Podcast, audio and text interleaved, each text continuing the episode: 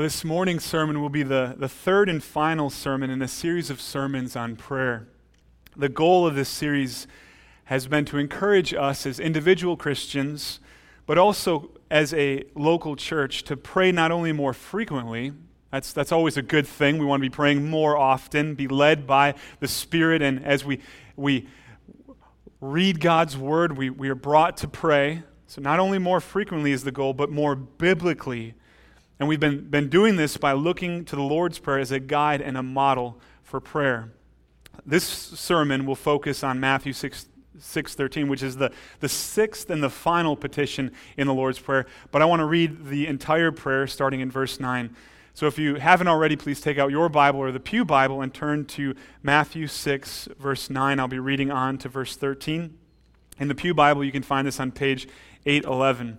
And as you open your Bible or smartphone and app or whatever you're using to, to read God's Word, uh, I, I, want to invite you to something that we're starting with the ending of this series. First, I wanted us to, to teach on prayer and to, and to have a, a clear picture of, of what prayer should be like. And then I wanted us to start something that we've, we've done periodically throughout the life of this church, but, but to restart it, and that's a, a Wednesday morning prayer meeting. So I, we've had different prayer meetings at different times. So for the, the month of August, for five Wednesdays, we're going to be meeting here at the church in the Commons, and we're going to be from 6:45 to 7:30. So those of you who need to leave, you know, hopefully that gives you enough time. Or if you need to leave a little bit earlier, you can to get to work.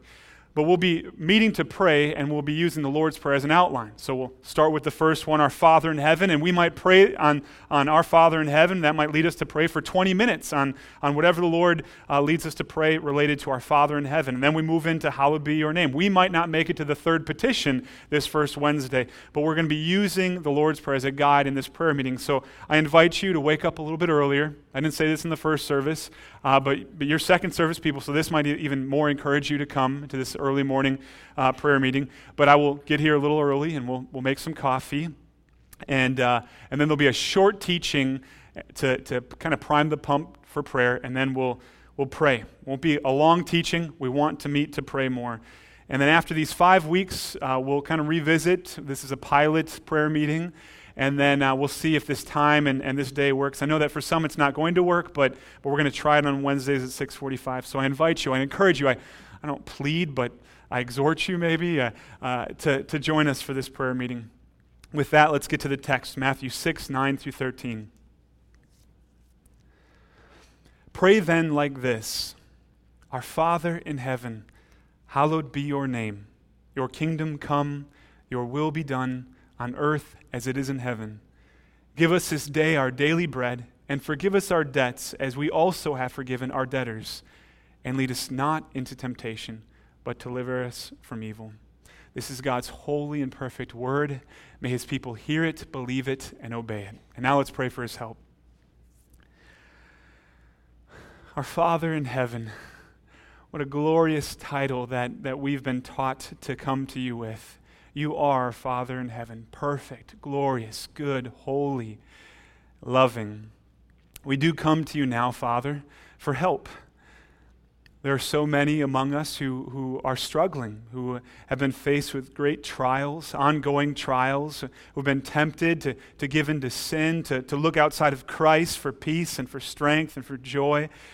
Father, I pray that, that whatever the trial is, the, the temptation, whatever the suffering, Father, that you would use your word, this sermon, to encourage, to strengthen the faith of your people. And that you would show to those who are not yet in Christ, who are not this morning trusting in the Lord Jesus Christ, the, the hopelessness of, of life without Christ. And you would show Jesus to be, to, to be most glorious and good to them, and that they would trust in him.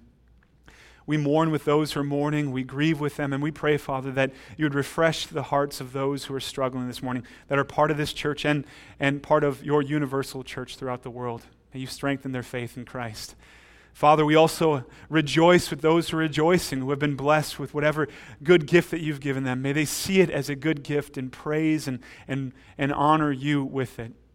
Father, as we think about prayer and our own prayer life, it, it might lead us to to struggle, even, even to feel a little bit guilty about the, the types of prayers that we're praying. Father, that is not our aim. That is not your aim uh, f- for us this morning. I pray that you would encourage us, that you would remind us of the goodness of prayer, our need to pray, and how you have taught us to pray. And I pray that you would use this sermon to feed your people, to strengthen them, to lead us to Christ and, and to the promises that we have because of Christ. And we pray this all for your glory and our joy. In Jesus' great name. Amen. Now, it's been said that familiarity breeds contempt, meaning that sometimes the more knowledge, experience, or interaction that we have with someone or something, the more likely it is that we will lose appreciation for or respect for a certain person or thing. Over time, the luster begins to wear off. Our excitement over a new toy or gadget dissipates. You think about the iPhone that first came out and how that was really neat and everything. And then there's always new iPhones. And what happens to the old iPhone? It gets set aside. Or if you're not an Apple person, you know, the, what, Android, whatever you got. Whatever it is, the luster begins to wear off. The mystery that, that may have once intrigued us about a person turns into an annoyance. Why don't they just stop doing that? Yeah, I thought it was neat before, but now it's just annoying. We get used to those things that once drew us to a person or to a place. I think about those people who move to a certain warmer climate. Uh, if this is you or this was you or whatever, and, and then what do they start to do? They never go outside because it's too warm. They start to complain about the heat, and, and or maybe they move to where the mountains are, and then they get it. They, they just find the mountains boring. They want to see something else. Over time, these things happen. Familiarity can breed contempt. Now, I doubt that many Christians would admit that their familiarity with the Lord's Prayer has led to contempt for the Lord's Prayer. The simple fact that this prayer is part of the Bible, part of God's holy word, should keep us from saying such things. However, I do believe that for many of us, familiarity with the Lord's Prayer has caused us to, to overlook and to not use the Lord's Prayer as an outline for our own prayers. But I hope, as you'll see, I remember when um, boot cut pants came back in style, kind of bell bottoms ish and uh, how some of the, the older people that I knew that saw some of the younger people wearing these types of pants were, were jokingly saying that they can now get those pants out of the basement and wear, start wearing them and be cool again, that they just kind of, for whatever reason, kept in the basement. Uh, in a similar fashion, I hope that you'll see that this is not some old raggedy prayer that is useless for you, Christian, but this is a treasure, a diamond to be used regularly as a guide in prayer. But some of us have heard the Lord's Prayer recited since we can remember by a priest, a pastor, or a congregation in a way that seems mechanical and lifeless. So we associate the Lord's Prayer with dead, dry, and empty religion. Many of us have, have recited this prayer so many times while not actually meaning it that it reminds us of the days when we went to church but we were just going through the motions without truly and wholly trusting in Christ and believing the gospel. So we associate it with our life before Christ. At least some of us do. Now, it's not a problem when familiarity breeds contempt, causing us to put a once treasured possession in the basement or leading us to donate it to the church rummage sale. In fact, it can be a really good thing because it reminds us that material possessions will not lead to lasting joy. So, so in that way, I think this is a good thing. But this is a problem if our familiarity causes us to lose our appreciation for and use of something like the Lord's Prayer, which is a prayer that the Lord Jesus himself taught his disciples to pray. Church, this prayer is a helpful, wonderful gift from our Father. It is to be used as an outline for our individual and corporate prayers. I hope that you've already seen the, these things these past two weeks, at least a little bit, that you've, you've tasted its beauty and seen its usefulness in prayer. But if this is not the case, if you have yet to see the genius and the benefit of the Lord's Prayer, my hope is that God uses our time this morning on this final petition lead us not into temptation, but deliver us from evil, to increase your appreciation for and your use of the Lord's Prayer. So, in a sense, I have one more shot to convince you that this is a prayer to be used in your prayers and our prayers as a, as a church. See, this is another tool and guide, this prayer, for us that can help us pray rich, God centered, Christ exalting prayers. And as Christians, that's the type of prayer that we want to be praying rich, God centered, biblical prayers that are informed not most of all by our emotions, but most of all by the, by the scriptures. After the opening address, Our Father in heaven, the, the first three petitions, if you remember, have to do with God God's name, God's rule, and God's will. And then the next three petitions, the focus shifts to our needs as the people of God. The fourth and the fifth, which Matt Jantz covered in last week's sermon, are, are prayers for God to provide for our physical needs. Give us this day our daily bread and for our spiritual needs. Forgive us our debts or our sins, as, as we also have forgiven our debtors or those who have sinned against us. This sixth petition, lead us not into temptation, but deliver us from evil, is a plea for our Father in heaven to protect us. It's a plea for spiritual protection. Now, it seems like a, pretty straightforward prayer request. This is not one of those that, that, that we might read in, in the, the prayer list that goes out on, on Mondays to, to those of us who are, are on the prayer list and say, What are they talking about? I mean, this, this seems like a pretty straightforward prayer request. But as we look closer at, at one word in particular, there are some things that we need to consider and understand if we're going to pray this prayer rightly. And the word that I want to draw your attention to is the word temptation. Now, temptation typically in English has a, a negative undertone, especially when, it bec- when it, it's related to being a Christian, a Christian who desires to obey Christ and to pursue holiness, to pursue joy in Jesus, to become more like Christ. To give into temptation is to sin, at least in, in most use of the word. But the Greek word peirasmos, translated here as temptation, is a neutral word that can have a good or a bad connotation. Depending on the context, it can refer to experiencing a temptation or to experiencing a trial. And here's why this matters. I'm not just trying to give you some, some brief Greek lesson or Im- impress you with my very limited Greek abilities. That's not my goal here. Here's why this matters. James 1 13 through 15 says, Let no one say when he is tempted, I am being tempted by God. For God cannot be tempted with evil, and he himself tempts no one. But each person is tempted when he is lured and enticed by his own desire. Then desire, when it has conceived, gives birth to sin, and sin, when it is fully grown, brings forth death. Church, because God is completely holy and entirely good, he does not, he will not, and he cannot tempt anyone. It goes against his own nature, who God is. Furthermore, if you remember the Lord's Prayer, reminds us that God is, how does it start?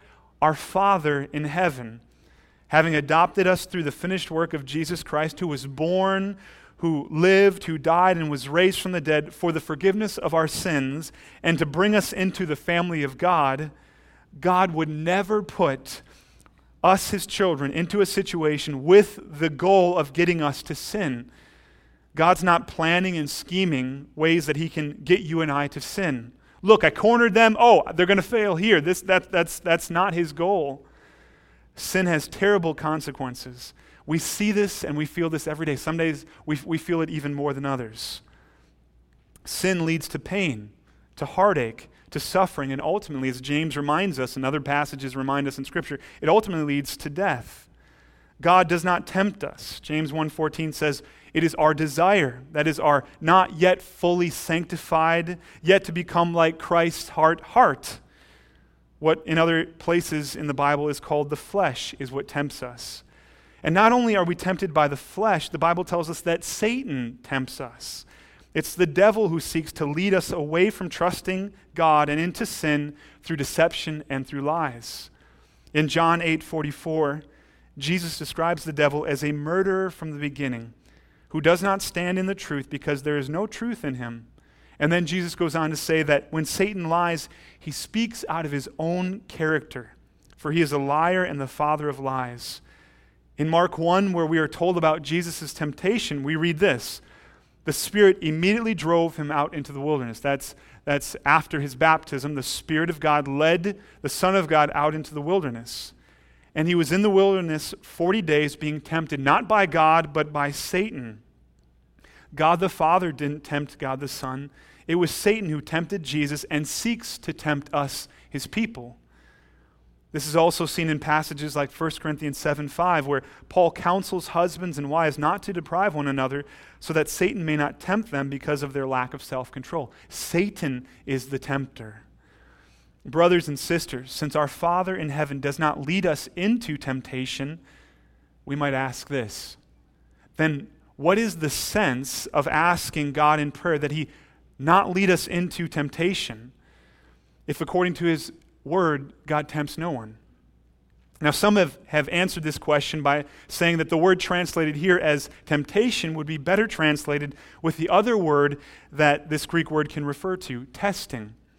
Because though God does not tempt us, he does test us. So the prayer would be lead us not into testing, but deliver us from evil. Now, that, that's an acceptable answer. I don't think it's right. Because if we look earlier in the book of James, chapter 1, verses 2 and 3, we read, Count it all joy, my brothers, when you meet trials of various kinds. For you know that the testing of your faith produces steadfastness. So here James connects joy with trials and, and how God uses them to, to strengthen our faith. He tells us, believer, that there is joy to be found in trials and tests because that's what they bring about. Our faith is strengthened by God through them. We find the same truth concerning the connection between joy and trials and testing in 1 Peter 1 6 and 7. In this you rejoice. You find joy. Though now for a little while, if necessary, you have been grieved by various trials, so that the tested genuineness of your faith, more precious than gold that perishes, though it is tested by fire, may be found to result in praise and glory and honor at the revelation of Jesus Christ. That's not enough for Peter. He, he makes basically the same point later on in chapter 4, verses 12 and 13. There he writes, Beloved, do not be surprised at the fiery trial when it comes upon you to test you, as though something strange were happening to you. Can you imagine Peter saying, Pray it away? Pray away the test. Just get rid of it. That, that, that doesn't line up with 1 Peter 4. He goes on to write in verse 13, But rejoice insofar as you share Christ's sufferings, that you may also rejoice and be glad when his glory is revealed. Church, though God does not tempt us, he does use trials and testing to increase our joy in God, to sanctify us, that is, to make us more like Jesus. He, he uses them to strengthen our faith in Christ, and he uses them to bring himself glory. Think about this. When, when the Christian is struggling, when they're facing a great test, when they're tempted but they don't succumb to sin, what does that display to the world? As we cling to Christ and, and God holds us through that test or that, that trial or that temptation, what does it say to the world? Jesus is amazing. Christ is glorious. Christ is good. I, I don't have him. I need him. They have someone that I don't have, and I need him because I cannot make it through what they're making it, making it through right now because they have Jesus. That's the type of thing that brings God glory as we cling to him through the test and the temptation, and he brings us through it. It strengthens our faith because it removes things that we might be trusting in. It, it helps us to see that what we most need is Jesus not the promotion, not, not the retirement fund, not the, the, the car, not the boat, not the whatever it might be. It causes us to run to Christ and to enjoy Him more than anything else, and it brings God glory. Why would we pray that away? So, if Jesus is not teaching us to pray that God will not tempt us because he doesn't, and if he's not teaching us to pray that God does not test us because he will for our good and for his own glory, then what are we praying when we pray, lead us not into temptation, but deliver us from evil. When we pray this prayer and prayers like it, we are praying that God would not allow us to succumb to temptation and that He would rescue us from evil, which includes the fallen world, our own sinful desires, and the devil. The word deliver here can also be translated as snatch. It's an active word. One commentator describes it as an aggressive word. When we pray these types of prayers, we're asking God, who has all power and authority. Remember the beginning, the first, the, the first three petitions Our Father in heaven, uh, alluding to his complete dominion and authority over all things. Then, hallowed be your name. May your name be holy, because it is. Your kingdom come, and it will. Your will be done. It will be done on earth as it is in heaven. This picture of the, the total reign and rule of our triune God is there. And when we pray prayers like this, we're asking that God, our Father in heaven, who has all power and authority, to lead us out of temptation, to snatch us from the grip of the evil one and his evil ways, and to bring us to himself, to, to draw us closer to himself. Now, there are so many great reasons to pray, lead us not into temptation, but deliver us from evil, and prayers like it. But, but I want to just focus on one of them with the remaining time that we have. I want to also encourage you to consider your own prayers. So often, and I, I, think this is true of most of us, our prayers can become kind of this, this grocery list. And most of them, I was talking with a, a, a brother, and we were talking about our tendency personally, but then also as a church to kind of default to, to the material, to the physical. You know, yes, we need to be praying for healing. It's a great prayer to be praying. Yes, we, we can and we should be praying about work and this and wisdom here and whether we should move there or buy this house or not buy the, this car and keep on putting money into the car that's breaking down. All those, those things we should be bringing to the Lord in prayer. But are we not praying as we should prayers like this? Lord, protect me. And, and not just physically, but spiritually. Lead me out of temptation. Draw me from the grips, snatch me out from the grips of the devil, who I'm for some reason being drawn to. Uh, keep me focused on Jesus, open my eyes, wake me up. Are you praying this type of prayer? If not, I hope that you will see how good and right it is to pray these things, church, and that you will begin praying for God's help in temptation and his protection from evil, that you will see that, and you will, by the Spirit's working in your heart as you read God's word, be led to pray more frequently, more biblically. As you're faced with temptations throughout your life, that you go to him in prayer, that you, you ask for his help and protection, because it's going to benefit you, but it's also going to benefit this church. We need to be praying prayers like this together.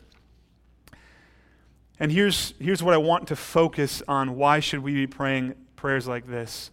Because when we truly pray prayers like this, God, lead us not into temptation, but deliver us from evil, it means that we are dependent on God for protection.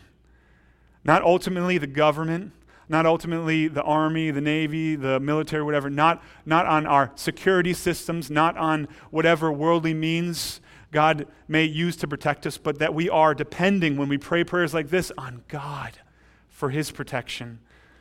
To say it another way, it means that we are trusting actively in that moment in the Lord to provide what we need spiritually.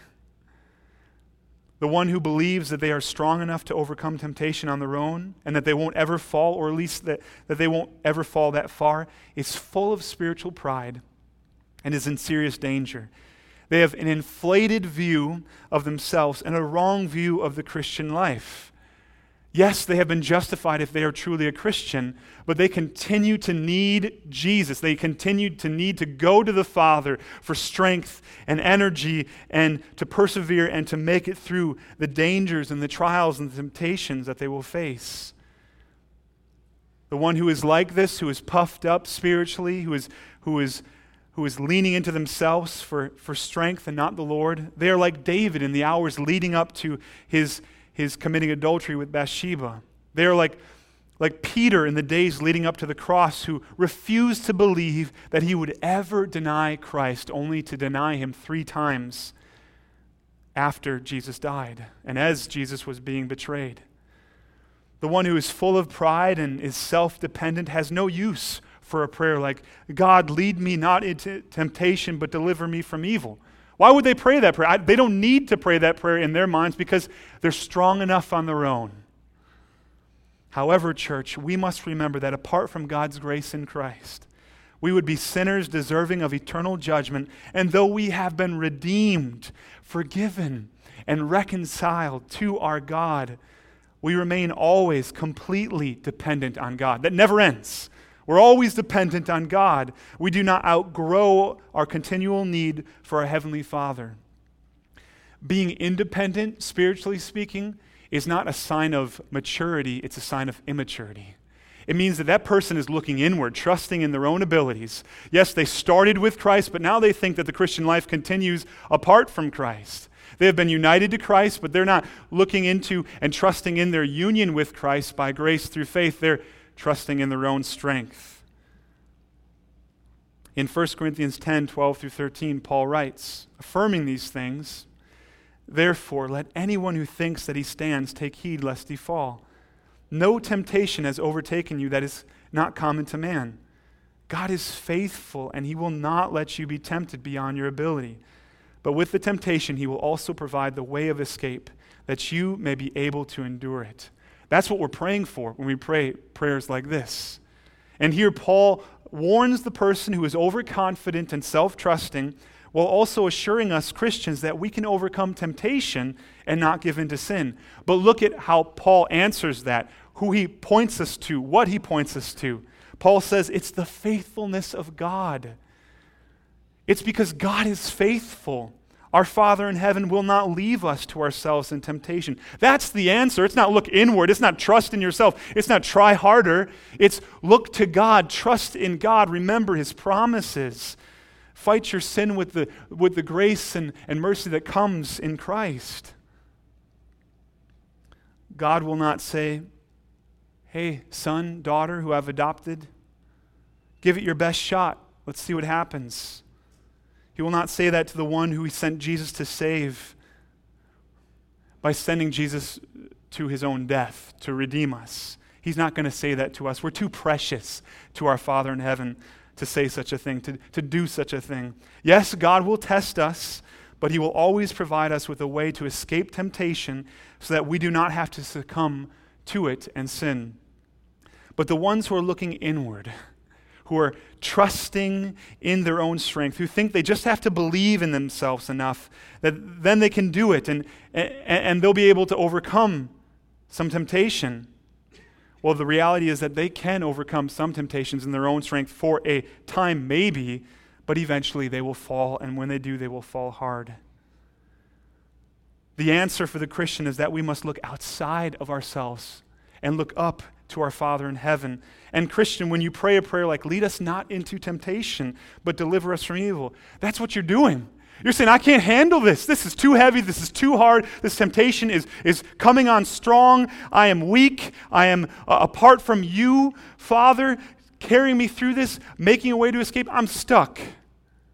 But in Christ, I have strength. In Christ, I can overcome this. And I need you, Father, to provide what I am lacking.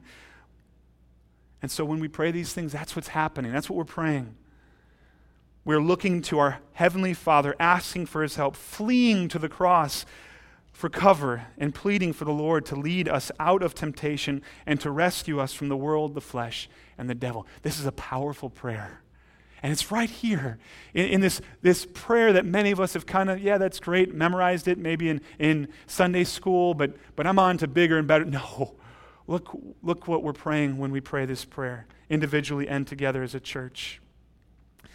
In my studies this week, I came across a story in Foxe's Book of Martyrs. Many of you are hopefully familiar with Foxe's Book of Martyrs. It's this collection of stories uh, written long ago and, and, since has been added to, so it's Foxe's continuing Book of Martyrs now, I guess. And, and this book, this book contains stories of those who, pastors, preachers, teachers, um, Christians, just men and women like all of us, who were killed because of, of their faith in Christ. Well, there's a story that, that illustrates the importance of humility and being reliant on God when tempted, and it also includes a portion of, of this prayer from the Lord's Prayer. The story is about two men who lived during the reign of, of Mary I, who is the Queen of England and Ireland from 1553 th- through 1558. Now, if you're familiar with church history, this was a pretty brutal time for Protestants, especially in England. This is a, a really brutal time uh, for what, what we might call the evangelical, the, the one who believes that, that, that Christ alone is our hope, that, that salvation is by grace alone, through faith alone, in Christ alone, to the glory of God alone, as revealed in Scripture alone. Those teachings were, were, were opposed. And Mary was on the front lines of opposing those who believe these things. So much so that Mary was later given the name, and, and I, I guess it's a nickname, though I don't think she'd appreciate it. Uh, she was called later on Bloody Mary because during her short time on the throne, she had in total around 300 Christians who refused to follow the teachings of the Roman Catholic Church executed by being burned at the stake. The two men in this story were found guilty of being what today we would call evangelical or Protestant Christians, and both were condemned to burn at the stake for their convictions unless they recanted and denied the true gospel. They both refused, and so they were sent to prison to wait for their execution. The first man boasted to the other prisoners that he would be a real man when he approached his death, that he was so grounded in the gospel that he, would, he, he could never imagine denying Christ. Even on the day of his execution, he confidently spoke about his imminent death, saying that, that he was like a bride made ready for the wedding day. The second man was, was very different. Although he too was determined not to deny Christ, he admitted to the other prisoners that he was terribly fearful of fire. He also shared with them that he had always been, throughout his life, very sensitive to suffering. He was not a strong man. And he was deeply concerned that when the flames came near his body, he would cry out, recant, and deny his Lord. So he pleaded with the first man who was so confident uh, that, that he prayed for him. And, and he spent much of his time waiting to be martyred weeping over his weakness and crying out to God for strength. Frustrated and confused by the man's blubbering, the first man rebuked and scolded the second man for being so cowardly. He, he was confused. How could you say such a thing? When they came to the stake, the first man, who had been so bold, recanted at the sight of the fire and was released, and he never returned to Christ. The second man, the weak and the trembling one, whose prayer at that moment had been, Father, lead me not into temptation, stood firm as a rock, praising and magnifying God as he died a cruel but courageous death. Church, this story reveals two different types of faith. The first man's faith was in himself, his ability, his own strength.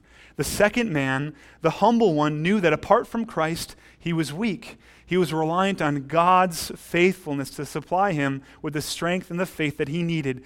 So rather than look inward, the man looked outward to, to God his Father, and he was dependent on God, not on himself, to make it through that test and the temptation that he faced. Now, it's true that most of us will never face a situation like this, and hopefully we'll never have to deal with a person like Bloody Mary. But still, we are to be like the second man in the story and call out to our Father in heaven and ask Him to lead us out of temptation and to deliver us from evil. This is to be a recurring theme in our prayers, church. Because of our relative comfort, because, because of the blessing that it is to be a part of this nation, this, this people, so often this prayer gets set aside until moments of uh, where we have to pray it, where, where we have no other option but to pray it. Somebody's sick, we're sick, uh, we're, we're fearful that some war is going to break out. Uh, somebody in our family goes to serve in the military, so we feel this more. But this is the reality spiritually. We constantly need God's protection, so why are we not praying for it as often as we should? Christians struggling with temptation do not try to be strong in your own strength. You are not strong enough on your own. But God is faithful. That's the promise you need to remember. So pray for his help. Ask God to protect you and lead you out of the temptation you're facing. Ask him to keep you on the narrow path that leads to life, that leads to Jesus Christ, and away from the wide path that leads to destruction. When you are tempted by the lie, that there is some greater joy by, by sinning than there can be found in the joy that comes from obeying and following Christ. Call it what it is it's foolishness. That's a, a lie, that's deception from the devil. Pray, Christian, and keep on praying, even if it doesn't seem to be working at first.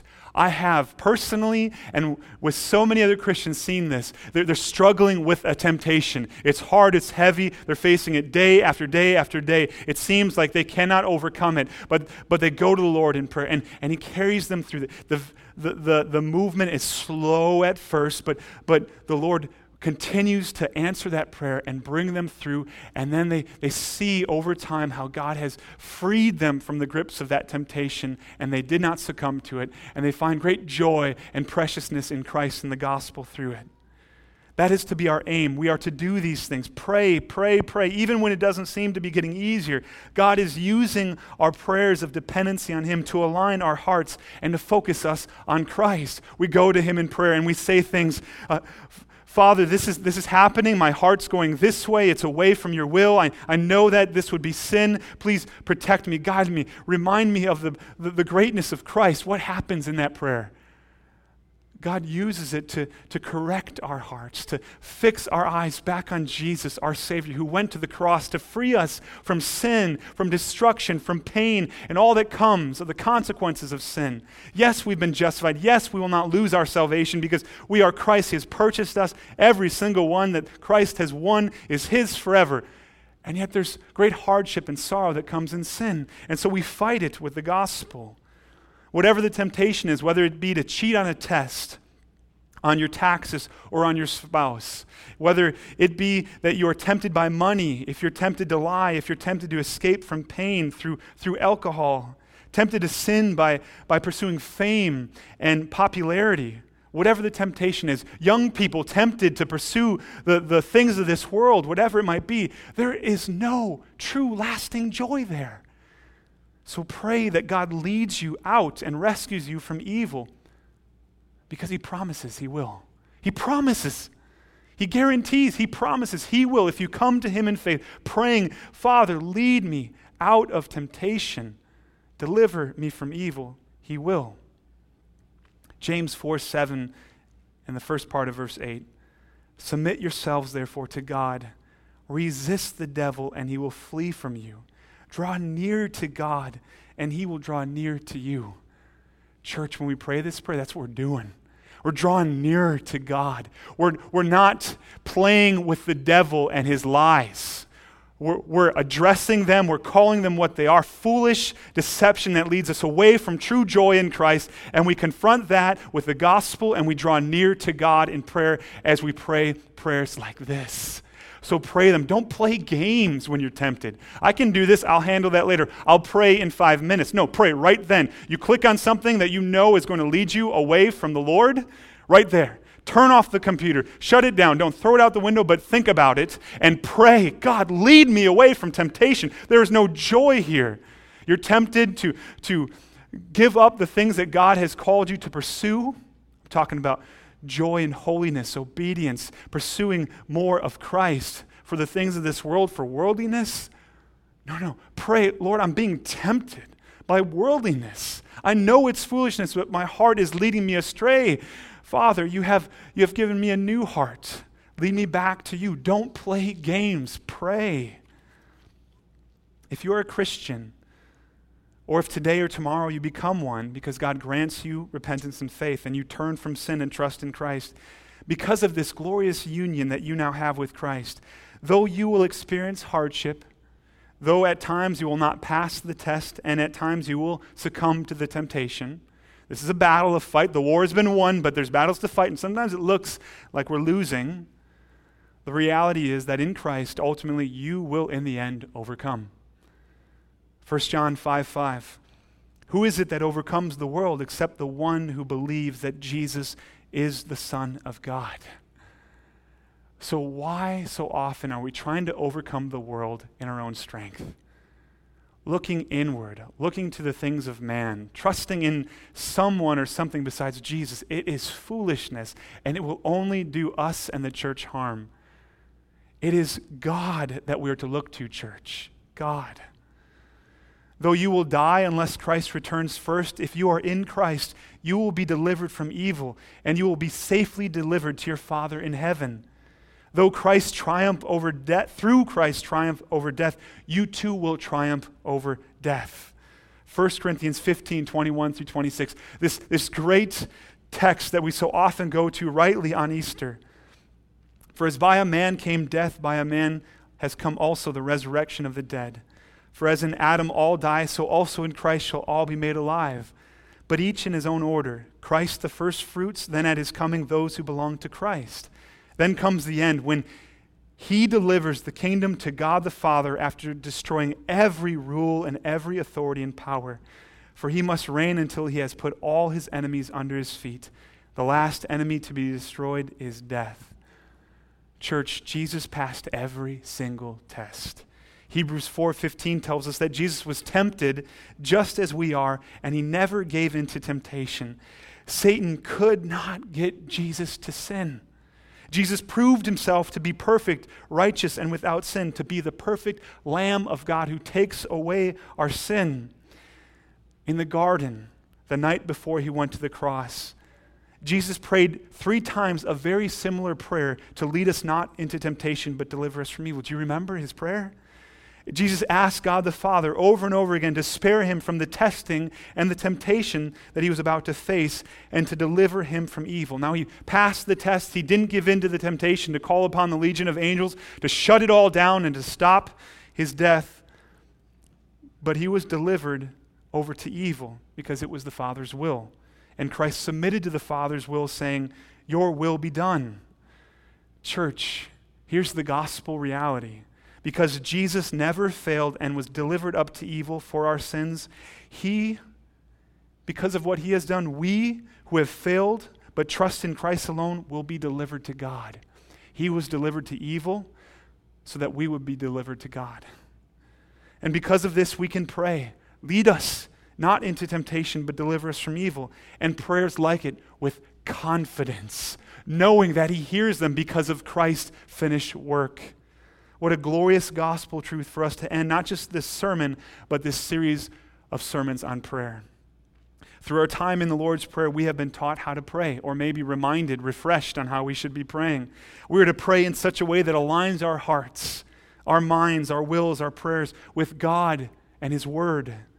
Friends, I hope you have seen how using the Lord's Prayer and other prayers in Scripture provide us with a God given guide to keep us from shallow, frivolous, surface level, man centered prayers and help us to pray more and more prayers that are God centered, Christ exalting, spirit driven, biblical prayers. My hope, my prayer is that God would, would use our time thinking about prayer, this, these teaching, these teachings, these sermons on prayer in the coming weeks, months, and years to increase our prayerfulness as a church that we as a church would become more and more fully dependent on God. Now, I'd like to close this sermon like I did two Sundays ago uh, when we closed by reciting the Lord's Prayer together from Matthew 6, 9 through 13. And then after we recite it together, I'll close uh, in, in extended prayer. So please join me in praying the Lord's Prayer from Matthew 6, 9 through 13. Our Father in heaven, hallowed be your name. Your kingdom come your will be done on earth as it is in heaven. Give us this day our daily bread, and forgive us our debts, as we also have forgiven our debtors. And lead us not into temptation, but deliver us from evil. Yes, Father, we pray this prayer with your people throughout all of history, rejoicing in its goodness we long for the day when you return and your kingdom fully is realized. But until that day, Father, help us to be fully dependent on you and not on ourselves, to look to Christ, to enjoy Christ, to trust in Him and Him alone. We pray these things in Jesus' name. Amen.